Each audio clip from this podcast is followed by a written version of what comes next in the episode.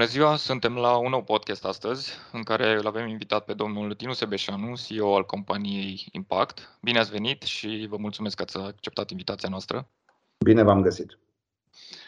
Domnule Sebeșanu, recent a avut loc evenimentul Realty Forum 2022, cel organizat de Business Review pentru zona de dezvoltare real estate, iar acolo tonul general în ceea ce privește situația curentă și așteptările în acest domeniu era cel puțin temperat, ponderat, aș putea spune. Chiar și Impact semnala acum 2-3 luni o tendință de creștere a costurilor și încetinirea ritmului semnării de noi contracte. Ce urmează? La ce vă așteptați pe piața imobiliară în general, dar și pentru compania pe care o conduceți? Cred că să facem predicții în acest moment e foarte dificil. Sunt foarte multe, să zic așa, piese în joc, de la condiții macroeconomice până la specificul local. Aș face întâi un preambul să vedeți, să vă explic cum percepem noi primul semestru. Deci noi am avut în ianuarie, cum ziceam și atunci, un început foarte bun, nu numai pentru noi, pentru toată piața. A intrat și reglementarea cu TVA-ul de 5% la apartamente. Multă lume a așteptat ianuarie ca să-și închidă contractele. Deci ianuarie-februarie până la începutul conflictului din Ucraina am avut, să zic așa, o perioadă destul de efervescentă. Odată cu începerea războiului s-a observat o cădere abruptă și bruscă a cererii, cauzată normal de incertitudine. După care, spre sfârșitul lui martie, am început să vedem o mică revenire, să zic, o tendință de revenire, dar care imediat în aprilie a fost estompată de creșterile roborului și în general a costului cu creditării, creditarea care a făcut ca lumea să facă un pas în spate și să fie foarte reticentă în se angaja în credite noi. Partea bună, să zic așa, am observat o creștere a interesului investitorilor către această clasă de active, cauzată în primul rând de inflația galopantă. Cei care au avut resurse au vrut să-și securizeze cât au putut de mult surplusul de cash și am investit în rezidențial. Noi am văzut o creștere acolo și am observat un fenomen în ultimele 3 luni, o presiune mai mare pe piața de închirieri. Analiza noastră este că cei care nu mai au accesat la credite, dar au necesitate, o nevoie de a se muta, au optat către chirie și s-a văzut o creștere, aș zice, exponențială în cererea pe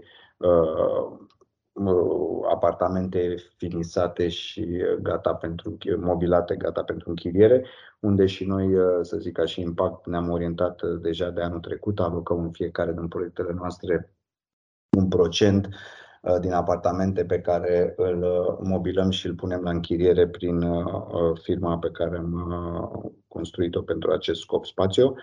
Dar scopul nostru final este ca aceste pachete, odată închiriate, să le vindem către investitori.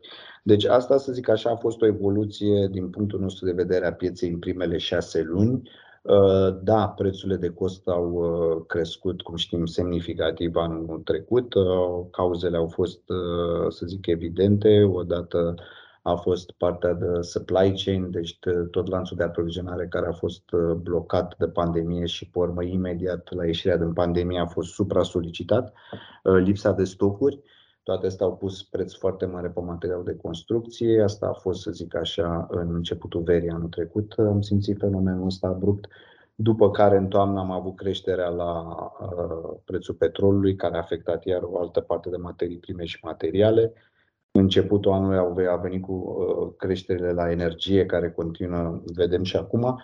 Deci toate astea au dus către o creștere a costului și practic a valorii de înlocuire a produselor finite mult mai mare.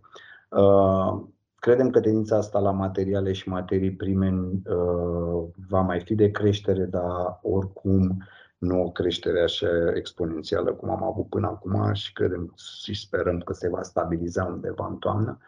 Dar efectul va rămâne, creșterea pe costuri determină, evident, o creștere a prețurilor de vânzare. Vedem toți acești factori care influențează acum piețele. Conflictul prelungit de la nord de noi, criza pe lanțurile logistice, așa cum ați spus și dumneavoastră, la care s-au adăugat recent criza energetică și mulți prevăd și o criză alimentară. Toate acestea anunță o perioadă cel puțin dificilă la nivel global. Cum intenționează Impact să contracareze situația în care, cum a spus și dumneavoastră, costurile continuă să crească, costurile de construire, și prețul locuințelor vor stagna sau chiar vor începe să scadă la un moment dat? Opinia noastră este că trebuie să ne adaptăm. Evident, noi am lansat, cum știți, o strategie pe 6 ani anul trecut, adică pe 2 cicluri de producție. Încercăm să ne adaptăm din mers la condițiile actuale, fapt pentru care am făcut, să zic așa, amendamente la această strategie după primul trimestru și, în principal, să zic, ca decizie majoră, am hotărât la nivelul grupului o mai puternică integrare pe verticală, care, să zic așa, a fost și anunțată acum câteva săptămâni cu intenția noastră de a cumpăra o companie reputabilă de construcții.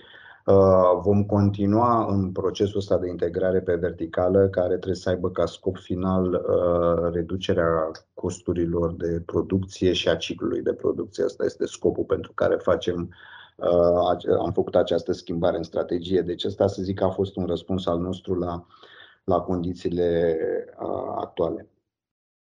Am înțeles.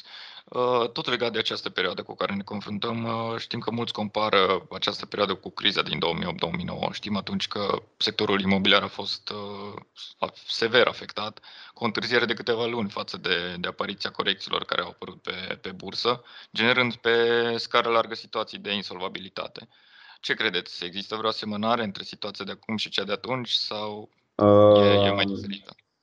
Noi le vedem diferit. În primul rând, atunci a fost evident o criză financiară primordial, deci acum avem alt tip de crize, avem cu ce s-ar putea numi furtuna perfectă din toate punctele de vedere. Deci cred că avem de a face cu o altă tipologie și sper că nu, dar dacă vom intra în recesiune va avea cu totul alte efecte.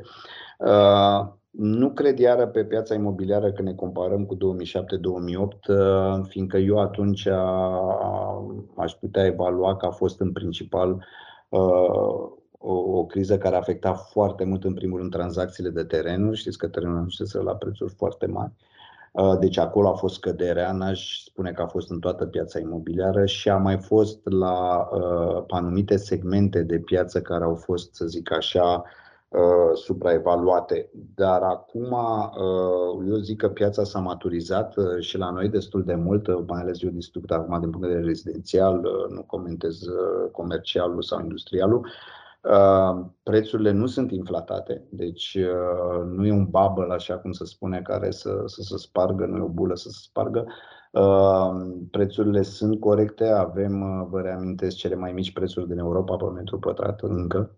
Deci piața este foarte, foarte jos, deci nu văd, din punctul ăsta de vedere al prețurilor, o corecție majoră la prețuri. Văd, într-adevăr, o scădere a cererii, evidentă, e deja, am resimțit-o din plin. Noi, de exemplu, imediat după începutul războiului, am avut o scădere de 56% la vânzările lunare. Am recuperat ceva, dar nu suntem încă unde eram înainte de sfârșitul februarie. Deci văd o scădere a cererii, dar aici aș face un amendament. Trebuie să ținem cont că încă cererea este, chiar și așa scăzută, este mult mai mare decât oferta. Se construiește foarte puțin și la nivel de București și la nivel de țară, mult sub cererea existentă. Practic, unde văd eu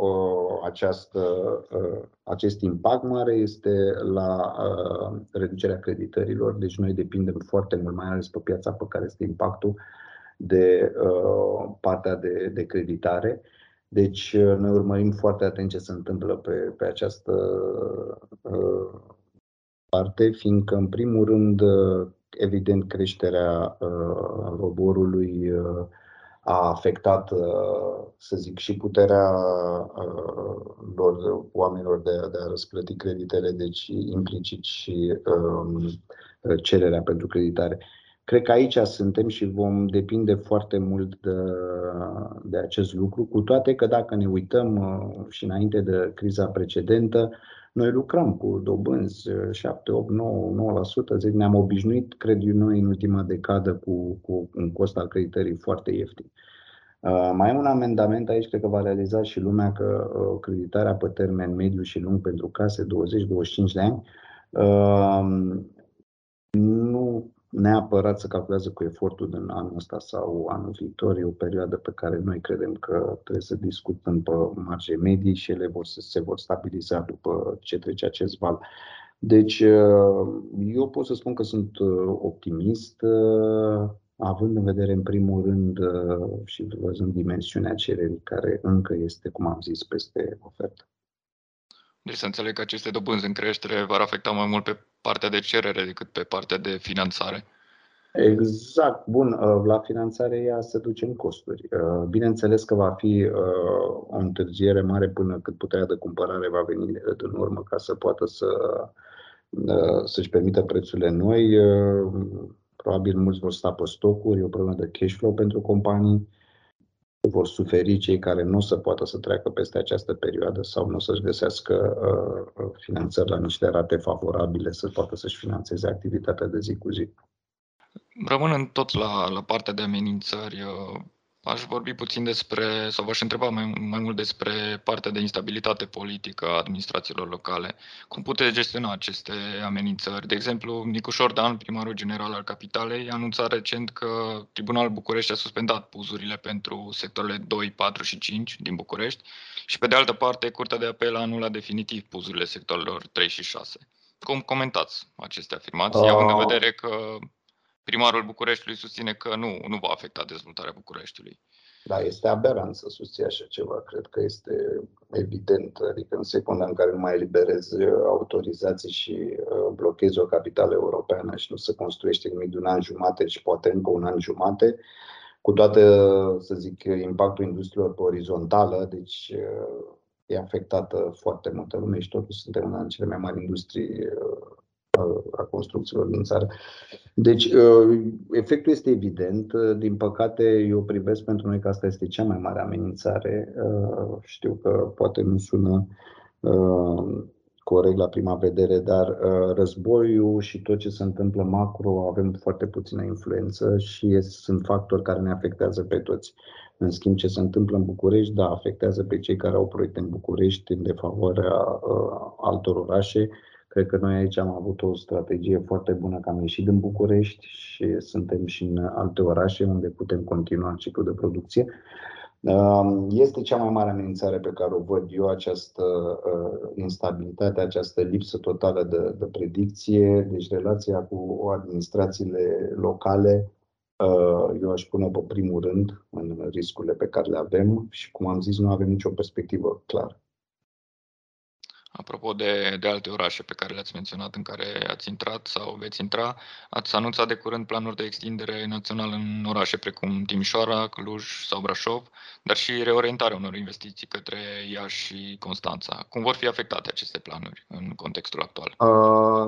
Nu vor fi afectate, dimpotrivă, le vom accelera. Noi considerăm că este o perioadă optimă să mărim volumul de producție. În București facem același lucru, noi evaluăm că peste un an jumate până la 2 ani stocul va fi foarte mic pe București, va fi o foarte mare presiune pe prețuri și din punctul ăsta de vedere, separat cu creșterea evidentă a prețurilor de cost. Vrem să avem stoc în piață, noi începem de la sfârșitul acestui an să livrăm destul de mult, suntem, să zic așa, spre finalul unui ciclu de producție în București și vom livra peste 1200 de apartamente în următorul an. Deci venim cu stoc.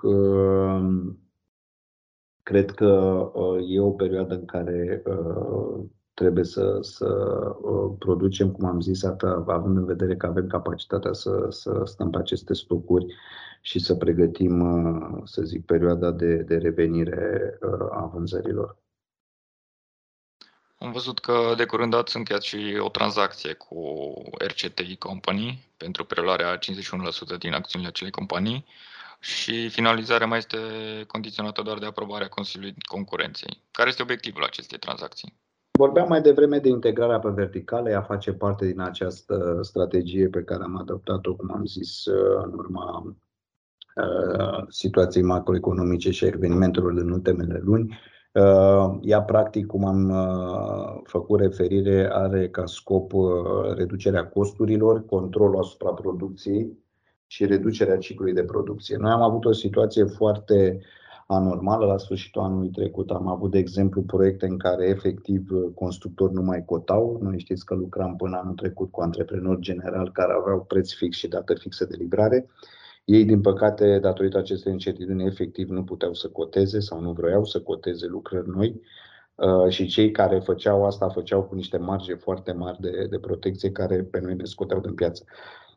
Cred că e o decizie strategică foarte bună pentru Impact. Impact istoric a făcut și partea de construcții. În ultimul timp ne-am axat mai mult pe antreprenori generali, deci avem și expertiza în companie și uzanța să revenim și să preluăm controlul și asupra părții de construcție. Ea vine, cum am zis, cu o reducere de costuri semnificativă cu care sperăm să compensăm creșterea de materiale, materii prime și, în scurt, cel mai probabil, și a manoperei. Vreau să ne apropiem puțin de piața de capital. În cel mai recent raport trimestrial, Impact s-a deschis calea unor finanțări adiționale pentru proiecte aflate în derulare, inclusiv prin emisiuni de obligațiuni sau prin majorarea capitalului social. Care ar fi noutățile în această direcție? Noi am avut anul trecut, când am lansat strategia noastră, am supus-o aprobării și în adunarea generală și cu o majoritate covârșitoare ea a fost acceptată. Pentru a face acest program, care nu l-aș numi neapărat ambițios, e un plan destul de conservator de dezvoltare. Noi intenționăm în următorii 5 ani să ajungem la un threshold, la o bornă de 1,2 milioane de metri pătrați construiți în perioada asta, cu o investiție ca un cost al dezvoltării de peste 1,3 miliarde. Ca să putem susține această dezvoltare, a trebuit să apelăm la finanțări. Parte din finanțări, având în vedere că avem avantajul că suntem listați la bursă, sunt și partea, să zic, de bonduri listate pe care vrem să scoatem o emisiune cât de curând și partea de majorare de capital care a fost aprobată la ultima adunare generală de anul trecut din august. Intenționăm să ridicăm până la 50 de milioane de euro în total. Am făcut o primă tranșă în ianuarie cu succes, urmează probabil să mai facem încă o tranșă în vara aceasta, după care, cum am zis, în toamnă intenționăm să facem o emisiune de bonduri verzi, fiindcă toți acești bani se vor duce în investiții, noi nu facem cash out-uri și trebuie să susținem planul de dezvoltare. Având în vedere că investim în proiecte verzi, toate proiectele noastre sunt la standarde nZEB și mai nou și în Prime Excellent. Știți că am finalizat Luxuria de curând, care este primul și singurul locant rezidențial certificat Prime Excellent și continuăm pe această direcție. Având în vedere domeniul de activitate, știm că sunt unele particularități în reflectarea valorii terenurilor, de exemplu, dar și în recunoașterea veniturilor. Ce ar trebui să știe un investitor atunci când analizează bilanțul sau contul de profit și pierdere la Impact? Cred că, din punctul ăsta de vedere, noi suntem dezavantajați față de competiția directă, fiindcă da, e un mare avantaj, zic eu, pentru investitori. Eu cred că acțiunea Impact este una din cele mai ieftine la ora actuală pe bursă și sigur cea mai ieftină în domeniul nostru, fiindcă, cum spuneați, terenurile noi le avem la valori istorice. Noi avem un land bank foarte mare, avem peste 74 de hectare de terenuri în orașe cu o valoare semnificativă, depășește 130 de milioane și, cum ziceam, ele sunt înregistrate la valori istorice. Noi facem reevaluări, dar ele se pot face în niște pași destul de limitați pe ani. Putem crește valorile cu evaluatorul mai mult de 10-12% pe an, dar încă suntem foarte în urmă, ceea ce ne afectează foarte mult valoarea activelor. Deci valoarea activelor la noi este subevaluată în accepțiunea noastră. Apropo de înregistrarea veniturilor, și aici este o diferență, este permis de lege, cum știți, noi raportăm și pe IFRS, către ASF și către BBB.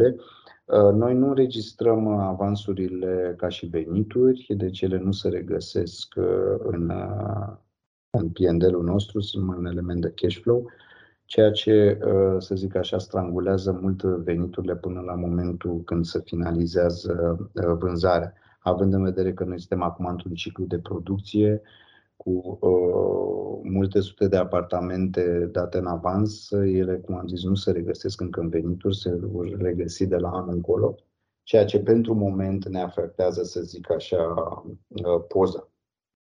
Cred că e un element important, probabil vom decide și noi să trecem de la anul pe acest stil de raportare care să fie, să zic așa, mai favorabil companiei, dar până atunci cred că investitorii trebuie să uite la aceste detalii când evaluează datele fundamentale ale companiei.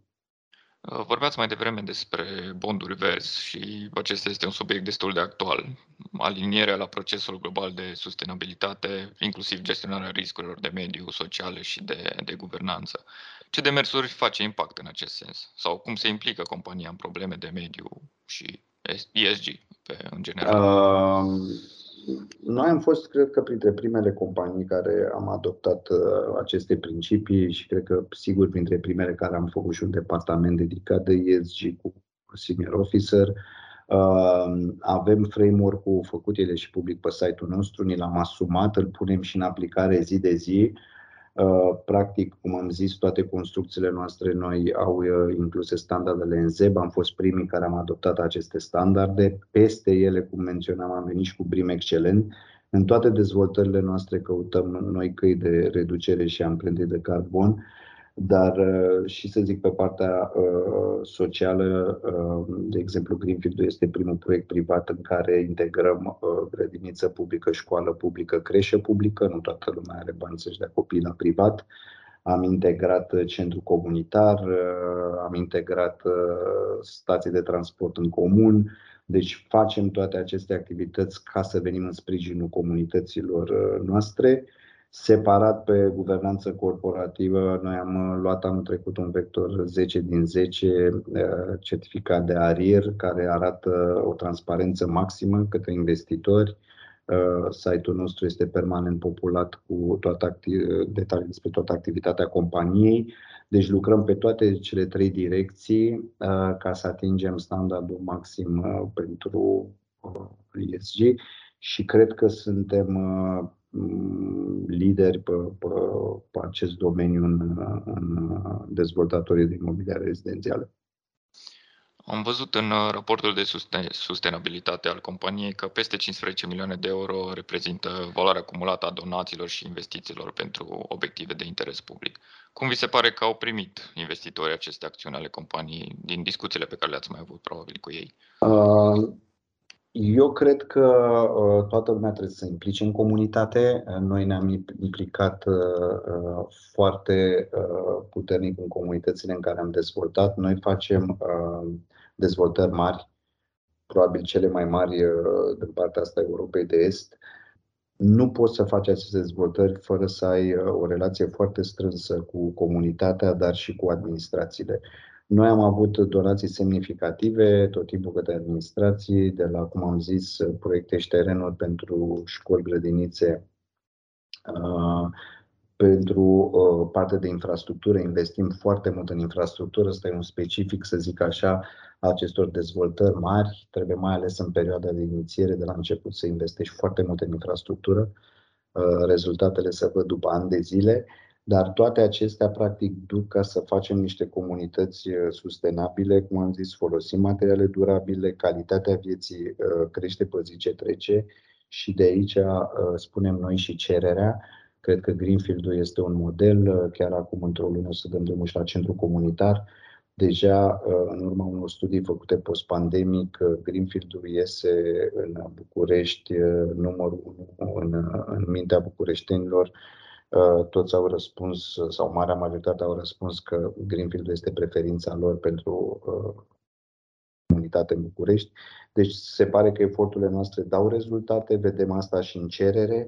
Noi, practic, în Greenfield suntem vânduți 100%, iar pe partea de proiecte viitoare deja suntem peste 50% vânduți la ceea ce avem în construcție, deci cererea este foarte mare și eu zic că satisfacția locuitorilor este la cele mai înalte nivele din București.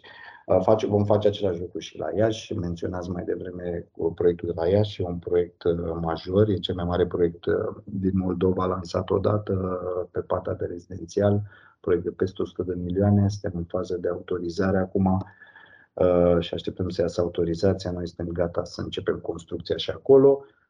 Constanța, la fel, istoric, e un proiect care impactul a început acum 20 de ani, cu un cartier mare de case, am mai finalizat o parte de vile și acum dăm și apartamentele în funcțiune. Prima etapă va fi livrată în septembrie, recepționată și livrată în toamnă și începem și faza a doua. Deci ne întindem în țară și, cum am zis, targetăm și alte orașe din zona Transilvania. Domnule Sebeșanu, vă mulțumesc mult pentru timpul acordat, pentru informațiile pe care ni le-ați oferit și care sperăm să fie de folos pentru investitori.